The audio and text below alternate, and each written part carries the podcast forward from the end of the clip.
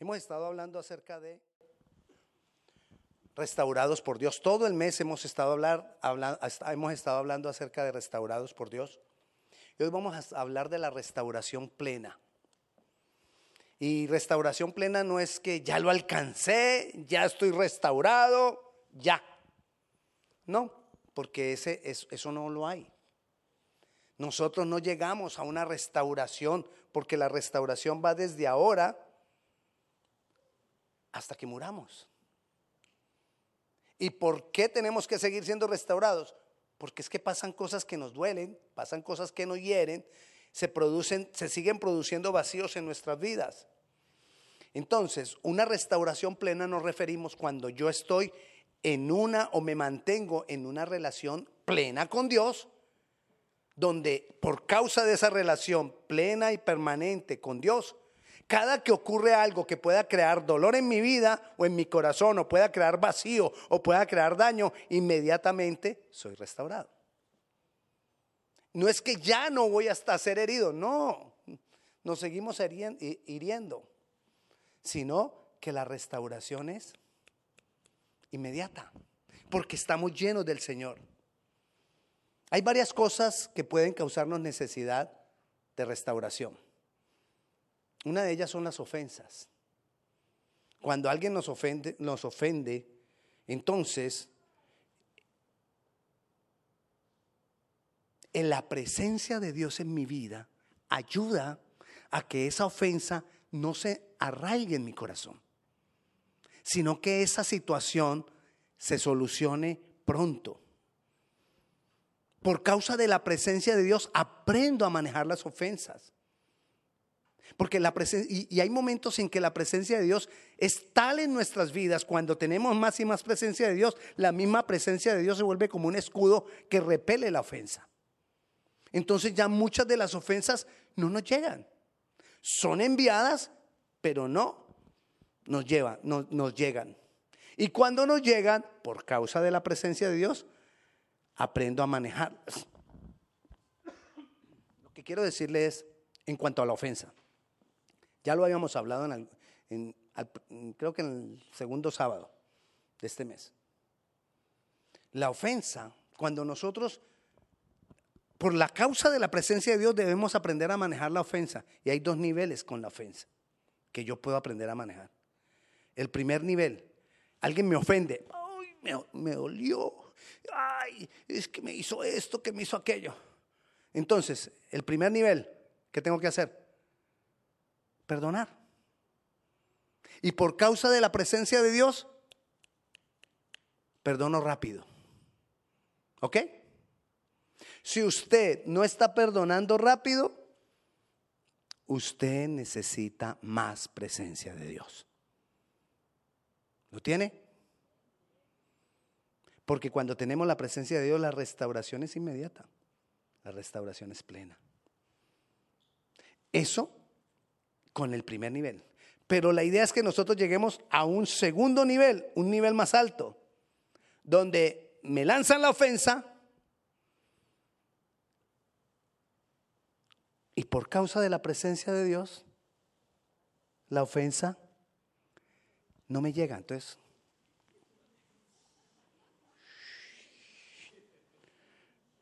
No me llegó la ofensa.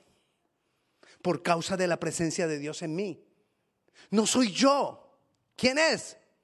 Él, su presencia. Así que si me llegó la ofensa, necesito más presencia de Dios. Pero ya me ofendieron. ¿Qué hago? Perdonar. Y si me demoro en perdonar, necesito mucha más presencia de Dios. Que me esté, me esté manteniendo en un en una restauración plena. Uno es el trabajo con la ofensa, con la ofensa. Pero otro es el trabajo con el pecado. Porque el pecado, con el pecado nos hacemos daño a nosotros mismos. El pecado produce vacíos. El pecado produce temores. El pecado produce culpabilidad. Entonces, si nosotros pecamos, la restauración plena es que de igual como la ofensa, rapidito, la presencia de Dios me lleva a arrepentimiento. Y entonces ya me aparto. Si yo no me estoy pudiendo arrepentir rápido de los pecados, ¿qué me falta? Presencia de Dios. Necesito entonces más y más dejar que la presencia de Dios me llene. Ahí es donde está la, la solución. Cuando yo estoy buscando hacer las cosas yo mismo, no puedo. No voy a poder. No voy a poder perdonar fácilmente por mí mismo. Es que usted no sabe lo que me hizo. Es que me ha hecho esto y esto y esto. Y no es una sola vez, pastor. Son muchas veces. Y necesitamos más y más presencia de Dios en nuestras vidas. Entonces, lo principal, la presencia de Dios. Es más, si usted ya entendió este pedacito, cierre y puede irse. Si usted ya entendió que hay que buscar la presencia de Dios, lo que vamos a mirar es otras cosas que nos ayudan. Pero lo, fundamental, presencia de Dios. Ah, ¿y cómo lograr presencia de Dios en mi vida, en mi corazón? El primer sábado que hablamos de restauración, hablamos de la adoración. A través de adoración, yo tengo comunión con Él. A través de adoración, Él se va, se va metiendo más y más en mi vida. A través de adoración, entonces yo necesito adorarle. Son cosas que yo tengo que hacer permanentemente. Son cosas que yo tengo que hacer todos los días. Porque todos los días estamos expuestos al mundo. Todos los días estamos expuestos a roces. Todos los días estamos expuestos a hacernos daños a nosotros mismos con el pecado. Todos los días estamos expuestos a hacerle daño a otros o a que nos hagamos daño los unos a los otros ofendiéndonos. Todos los días estamos expuestos. Y si eres casado, más. Estamos expuestos. Porque ese rocecito ella dirá, ese roce con el pastor es lo más difícil, hermanos. Solo levantó una ceja, o sea, sí. ¿No nos rozamos? Ay, no se las piquen de... No puedo creer. Solo somos tú y yo. ok, pero es una realidad. Es más, uno de los grandes ejercicios que tenemos que hacer en el matrimonio es el perdón a todos los días.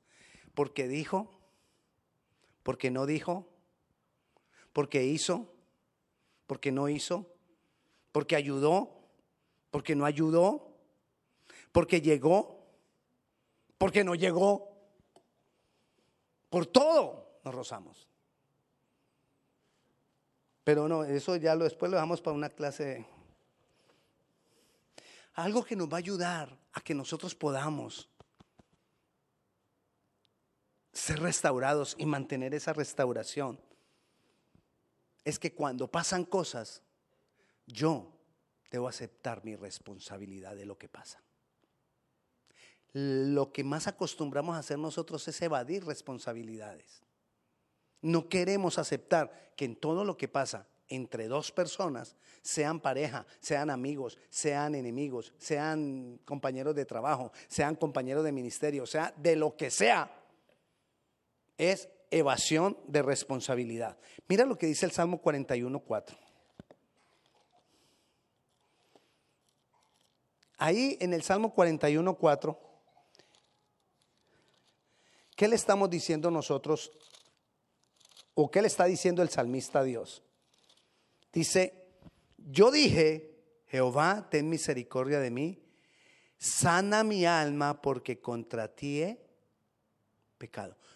¿Cuándo sana el alma? Cuando reconozco que yo tengo responsabilidad. Si yo no reconozco responsabilidad, si yo no reconozco que yo cometo errores, si yo no reconozco que quizás en el problema de la ofensa, parte, quizás hay algo que yo he hecho y que ha hecho daño. Pero entonces yo tengo que aceptar la responsabilidad. Yo tengo que aceptar de que la cosa conmigo es dura. ¿Cuántos aceptan responsabilidad? Levanten la mano. Ninguno. Ah, bueno. Es que muchos aceptamos responsabilidad. Y así lo hacemos en medio de las ofensas.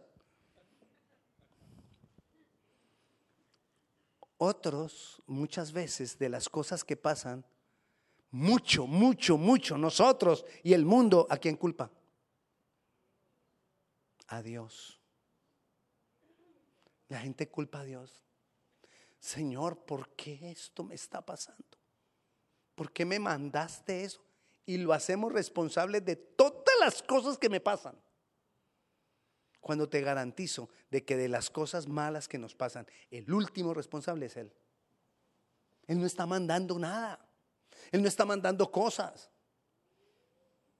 Nos enseñaron de un Dios castigador, nos enseñaron de un Dios que vive tirando el rayo al que hizo lo malo, al que cometió cualquier error. Nos enseñaron del Dios que está mirando por dónde caminas a ver si cometiste un pecado para, para pegarte un regaño. Ese no es el Dios de la Biblia. ¿Qué cantábamos ahora? Él es mi Padre. Y mi Padre me ama. Ah, o sea que entonces Él no me va a castigar. Él no te va a castigar. El castigo ya está dispuesto. La ley ya está dispuesta. Eso ya está dispuesto. El que haga esto le pasa eso. Dios no tiene que hacer nada. Dios no tiene que hacer nada.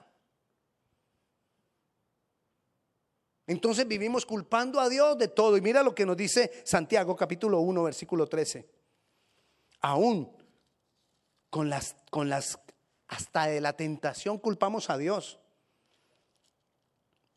Y entonces en Santiago, un segundito,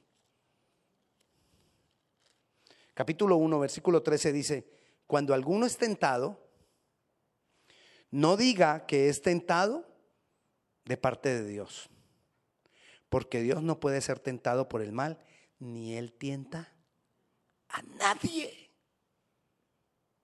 Señor, ¿por qué me envías esta tentación tan dura? Dios no te ha enviado nada.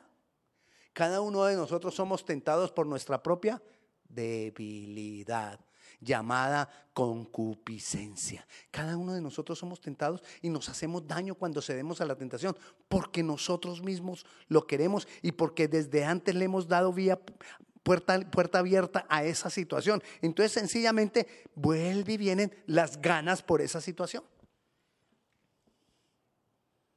Y entonces culpamos a Dios. Es más, tenemos la fea costumbre de decir, si eso pasó, es porque Dios quiere. O sea, todo lo que pasa es porque Dios quiere. Ay, entonces, pero es que porque como Dios es Dios, sí, pero acuérdate un pedacito. Solo nos falta acordarnos de un pedacito. Él creó el planeta y le dijo al ser humano, te lo encargo y tú eres responsable de aquí en adelante hasta el tiempo que yo lo retome. ¿Y qué hemos hecho de este planeta? Lo que hay. ¿Quién? Nosotros. ¿Y Dios qué está haciendo? Él tiene un tiempo determinado para venir y tomarlo de nuevo. ¿Y a quién se lo entregamos? Al diablo. Y el diablo anda haciendo lo que se le da la gana.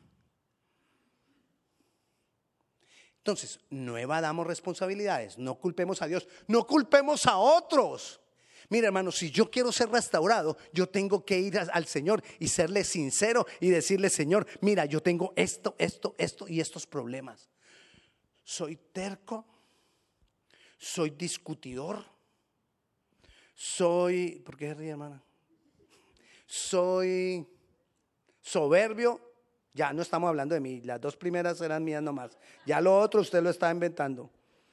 Lo otro es suyo. Siga. Ampliemos la lista. Soy orgulloso, criticón, chismoso, celoso, enojón, iracundo, tatacoa, patico. ¿Patico? Es un cruce entre pantera, tigre y cocodrilo.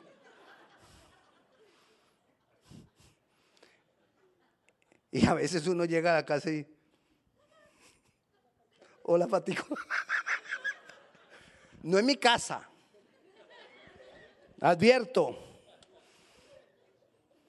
Entonces, cuando yo quiero restaurarme, yo tengo que reconocer, yo no puedo estar siempre seguir, seguir diciendo que la culpa es de otros, que la culpa es de mi esposo, que la culpa es de mi esposa, que la culpa es de mi hijo, que la culpa... No. Es más, mire como, como somos. Le decimos al hijo, tú eres un malcriado. ¿Quién lo crió? Y le decimos malcriado. Y somos nosotros los que lo criamos. Pero le estamos echando la culpa a él porque es mal criado. Y así hacen muchas cosas. Siquiera los jóvenes están allá en su clase. Entonces, no podemos estar culpando a otros. Yo no puedo tampoco creer que mi restauración depende de lo que otros hagan.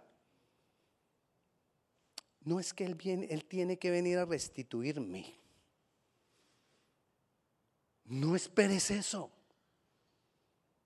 Mi restauración depende única y exclusivamente de mi relación con mi Padre Celestial. Y no depende de Él, depende de mí.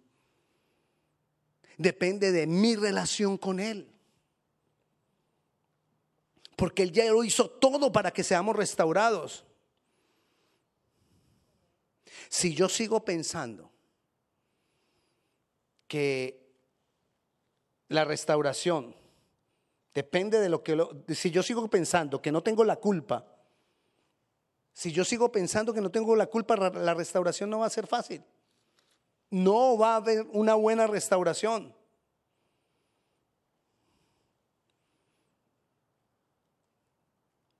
Es más, si yo no reconozco, estoy siendo mentiroso. Mira lo que nos dice Santiago, primera de Juan 1.8. Primera de Juan 1.8, si decimos que no tenemos pecado, nos engañamos a nosotros mismos y la verdad no está en nosotros. El versículo 10, si decimos que no hemos pecado, le hacemos a Él mentiroso y su palabra no está en nosotros. Entonces, si nosotros decimos que nosotros no hemos pecado, estamos diciendo que el pecador es Dios. El que hizo lo malo es Dios. Es afrontar mi error. Mira lo que hay que hacer con, una situación de vacío, de dolor de, que yo tengo acá. Igual hay que hacer con la enfermedad física. Porque hay una diferencia entre fe y presunción. Por ejemplo, tengo una enfermedad o una persona tiene una enfermedad diagnosticada. Tiene los dolores, tiene el diagnóstico, le hicieron los exámenes, todo dice que tiene esa enfermedad. Y entonces la persona dice, no, yo tengo fe, yo no tengo nada, yo no tengo nada, yo no tengo nada. Eso no es fe. Eso es presunción. Él presume no tener, pero si lo tiene, le duele. Está diagnosticado. ¿Qué es la fe? Ok, el doctor, el diagnóstico, los exámenes dicen que yo estoy enfermo, pero la Biblia dice que Jesucristo se hizo llaga para que yo fuese libre de toda maldición, que yo fuese libre de toda enfermedad. Así que yo ahora me declaro libre en el nombre de Jesús de esta enfermedad. No estoy diciendo que no la tengo, estoy confrontando esa enfermedad con lo que dice la palabra. Él llevó todas mis enfermedades y todos mis dolores a la cruz. Así que yo empiezo a creer ahora que esta enfermedad que dicen que yo tengo fue llevada a la cruz por Jesucristo. Estoy confrontando la enfermedad que dicen que yo tengo con la palabra.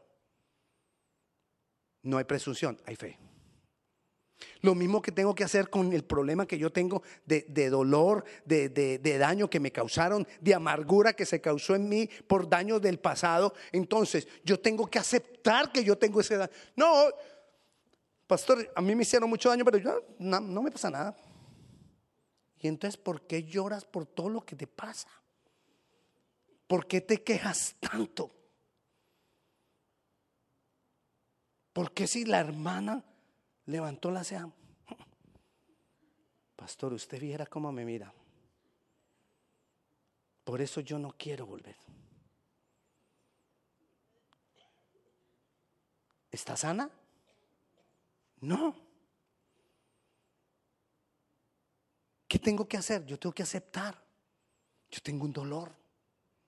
Porque si yo estoy tan sensible es porque tengo una herida. A usted no le han tocado a veces cuando tiene una herida, le, tocan la herida. no me toque ahí. Bueno, lo mismo pasa en el corazón. Cuando brincamos por cualquier cosita es que nos tocaron la herida. Y a veces está tan grande la herida en el corazón que cualquier cosa duele.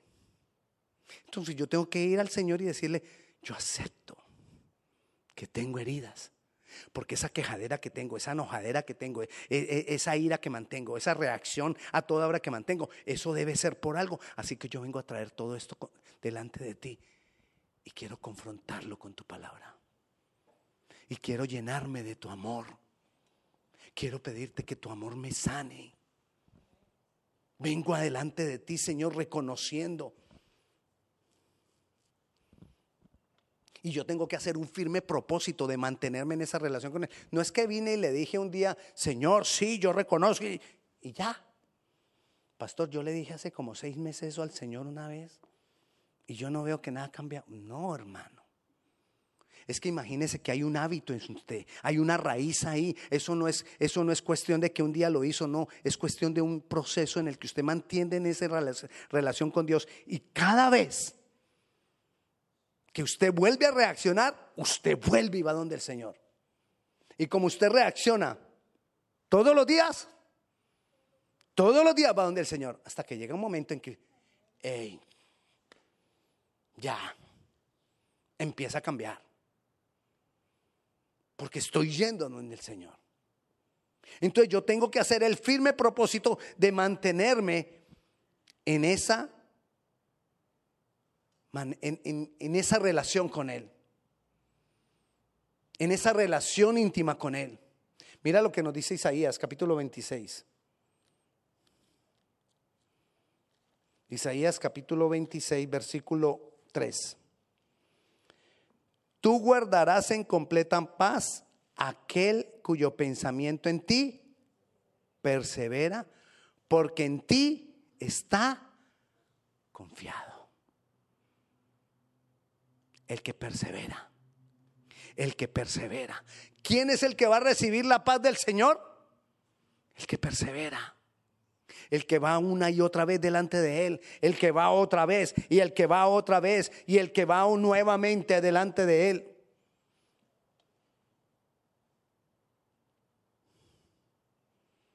También te estoy diciendo cosas que nos ayudan en esa restauración. Debemos despojarnos de una imagen inadecuada de Dios.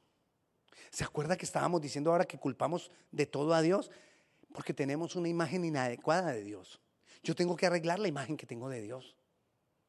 Yo tengo que quitar todas esas palabras con las cuales estoy haciendo responsable a Dios. Eso debe salir de mi boca, eso debe salir de mi léxico, eso ya no debe estar en mi lenguaje.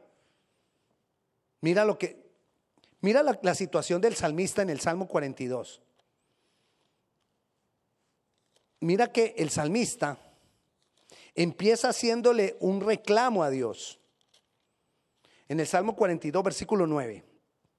Diré a Dios, roca mía, ¿por qué te has olvidado de mí? ¿Qué le está haciendo? Reclamo. ¿Por qué andaré yo enlutado por la opresión del enemigo? ¿Por qué dejas que me pase todo esto? Pero parece que él después como que reaccionó. Él dijo, wow, ¿yo por qué le estoy diciendo esto a Dios? ¿Yo por qué estoy culpando a Dios?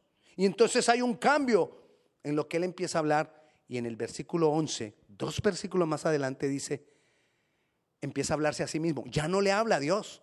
Ahora se habla a sí mismo y dice, ¿por qué te abates, oh alma mía? ¿Y por qué te turbas dentro de mí? ¿Qué decisión toma? Espera en Dios, porque aún he de alabarle. Salvación mía, Dios mío. ¿Ve la diferencia de las dos declaraciones? La primera culpando a Dios, pero la segunda, wow. Voy a decirle a mi alma que deje de culpar a Dios. Voy a hablar, nosotros podemos hablar con nosotros mismos y no estamos locos.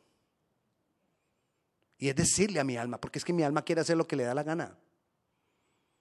Porque es que mi alma es la que me mete en problemas. Ya no más, Víctor. No voy a permitir que sigas haciendo esto, esto y esto. Alma mía, vas a esperar en Dios. Y vas a dejar de señalar a Dios. Entonces debemos despojarnos de esa imagen inadecuada de Dios. Porque debo saber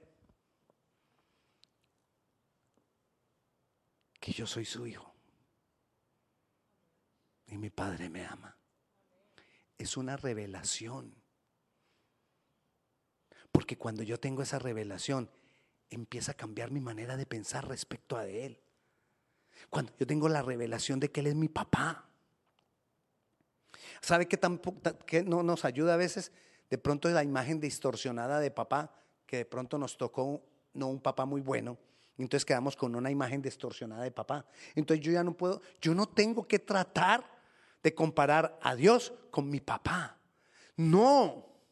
Con mi papá que me falló, con mi papá que me abandonó, con mi papá que me castigó mal, con mi papá que me castigó injustamente, con mi papá que no me dijo que me amaba, con mi papá. Para eso que nos pegamos de unas cosas, hermano. ¿Sabe qué, qué, qué pasa a veces en las iglesias? Dicen y enseñan, en ti hay rechazo porque tu papá nunca te dijo que te amaba. Y uno, ¡Ah! sí. En la generación pasada de nuestros padres, ¿a qué papá le enseñaron a decir que amara, que, que le dijera a sus hijos que amara? A ninguno. Contaditos. La mayoría de ellos no sabían decir a un hijo te amo porque tampoco a ellos les habían dicho te amo. Y al abuelito menos, y al bisabuelo menos, y al tatarabuelo menos.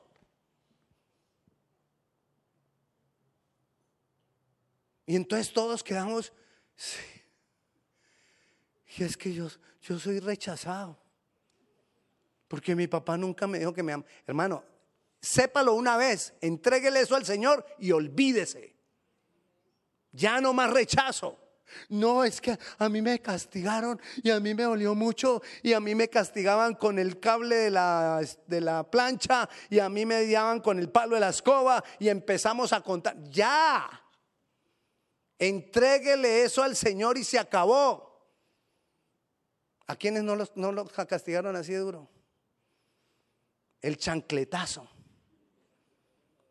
Eso era, y, eran, y eran rápidas y, precisas, y eso, eso no había mayor rapidez que. ¡Fum! Mamá, ¿por qué me pegaste? ¿Quiere otra? Sufrimos todo eso y nos vamos a quedar ahí. Y nos vamos a quedar diciendo, ay, es que yo tengo, yo tengo desamor porque me hicieron esto, yo tengo desamor porque mi papá, porque mi mamá. Olvídate ya de eso. Eso te lo dijimos o te lo dijeron en las iglesias para que entendieras tu condición y empezaras a salir de tu condición. No para que te quedes ahora ahí. Y entonces va, va uno a una consejería matrimonial y no, es que venimos aquí a la consejería porque yo he sufrido de rechazo y entonces yo maltrato a mi esposa y a la otra consejería, lo que acuerde, pastor, que es que yo he tenido mucho rechazo y entonces yo la sigo maltratando. ¡Ey! Y ya cuatro consejerías. Ah, es que yo tenido, acuerde, pastor, yo he tenido mucho rechazo. Déjela. Eh, eh, no. Estamos nosotros así porque queremos. Ya, yo ya sé que lo tuve y ahora tengo a mi padre a mi Padre que sí me ama, al que no me está tirando chancleta, al que no me pega con el rejo. ¿Sabe qué otra cosa nos es uno de los mayores obstáculos para una restauración de nuestras vidas? La confianza que tenemos en nosotros mismos. Esa sí que es grande. Y aquí en Estados Unidos se nos agranda más. Allá en nuestros países como que lo, tocaba más duro. Ahora aquí sabemos que no es sino trabajar y trabajar y trabajar y tenemos todo. Entonces ya la confianza está depositada en mi trabajo. Porque yo tengo mucho trabajo, pastor, y hago. No nos decimos eso, pero hacemos plática, no nos digamos mentiras. Y entonces como ya hago dinero, entonces ¿en quién confío? En lo que yo puedo hacer. Y como vivimos en un área donde hay trabajo, entonces nos vamos acostumbrando más a que yo puedo. Yo puedo levantar, yo puedo hacerlo, yo puedo, yo puedo. Y nos acostumbramos a confiar en nosotros mismos. Y cuando confiamos en nosotros mismos, se va alejando de nosotros la restauración, porque no hay restauración, se vuelve dureza de corazón y las confundimos, porque se parecen. La restauración, que es un corazón sano, se parece a un corazón duro. Porque el corazón duro también pone un, pone un... ¿Te acuerdas que al principio le decía que la presencia de Dios es como un escudo que repele la ofensa? Bueno, en el corazón duro es un escudo. A mí no me duele. A mí, a mí usted me resbala. Y creemos que es restauración, ¿no? Es dureza del corazón. Y muchos tenemos corazón duro. A mí ni me importa si me ponen cuidado o no. A mí ni me importa si me saludan o no. Es más, yo vengo a la iglesia a saber a mi Señor. A mí qué me importa si me saludan. No, pues qué restaurado estás es dureza. Y las confundimos, porque nos hemos acostumbrado a confiar en nosotros mismos. Mira lo que dice Proverbios capítulo 3.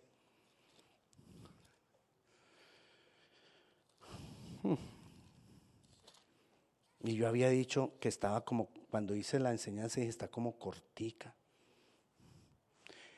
Proverbios capítulo 3, versículo 5.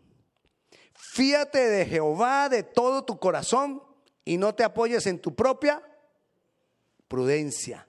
Reconócelo en todos tus caminos y Él enderezará, tus veredas.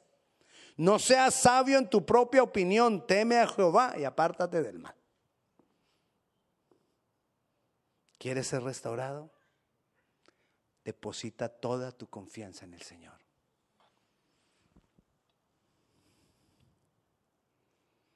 ¿Qué tengo que hacer? ¿Cómo se activa todo esto? Dejar que la presencia de Dios en mí me llene y que esa presencia dé fruto. ¿Cómo voy a hacer que dé fruto? ¿Qué tengo que hacer? Nada. Estar ahí pegado de Él. Estar ahí confiado en Él. Abandónate en sus manos. Abandónate en su amor. Y Él te va a ir restaurando. Él te va a ir diciendo, hmm, perdona, la culpa es tuya. Él te va a ir diciendo, la persona está así, porque es que tú primero hiciste esto y no te has dado cuenta. Empiezan a pasar cosas por causa de la presencia de Dios y empiezo a ser transformado. Mi manera de pensar empieza a ser transformada. Usted quiere evaluar si usted está siendo transformado y restaurado en Dios. Revise su manera de pensar. Si su manera de pensar está cambiando y usted se está volviendo más dócil, más misericordioso, porque una de las grandes cosas de fruto en nosotros que causa la presencia de Dios es misericordia y amor. Es lo que más rápido empieza a fluir en mi vida. Cuando mi vida es restaurada, amor y misericordia fluye. Empiezo a, brota, brota de mí amor y misericordia. Y entonces ese amor y misericordia por los demás se va poniendo incluso por encima de mí mismo. Voy siendo transformado, voy siendo cambiado, va siendo cambiada mi manera de pensar. Y ahí voy viendo otro fruto de la presencia de Dios. Mi manera de pensar ha cambiado. Yo antes decía, a mí nadie me gana. Yo antes decía, el que conmigo se mete, pierde. El que me las hace, me las paga. Cosas que teníamos en nuestro pensamiento. Yo no me dejo de nadie. Usted se las sabe todas, Andresito.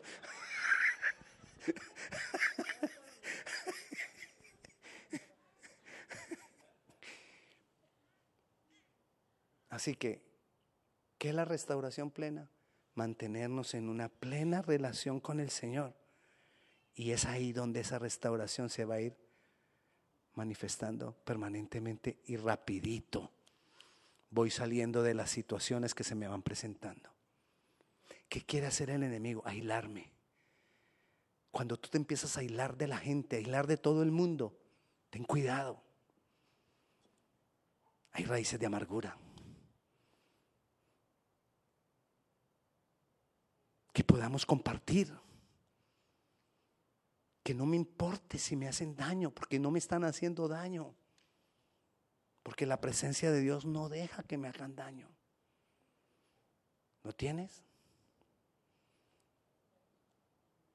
Oremos que había otras cositas, pero ah, Señor, ayúdanos. Ayúdanos a permanecer en esa presencia. Ayúdanos a buscarte más y más. Ayúdanos, Señor, a entender que esa revelación de tu paternidad, que esa revelación de que tú eres mi Padre y tú me amas. Oh Señor, qué grande y qué maravilloso. Qué grande y qué glorioso. Dios bueno. Señor, te necesito, porque yo solo no puedo. Restaura mi vida. Que yo aprenda a reconocer que te necesito. Que yo aprenda a reconocer mi responsabilidad. Que yo aprenda a reconocer, Señor, ayúdame. Que yo no presuma, sino que tenga fe. Ayúdame, Dios. Te damos honor, te damos gloria y te damos gracias y clamamos para que tú te manifiestes más y más en cada una de nuestras vidas. En tu nombre Jesús. Amén. Dios les bendiga. La paz del Señor sea con cada uno de ustedes. Les invitamos a comer cake aquí en el lobby y ahí conversamos. Bendiciones. Bye.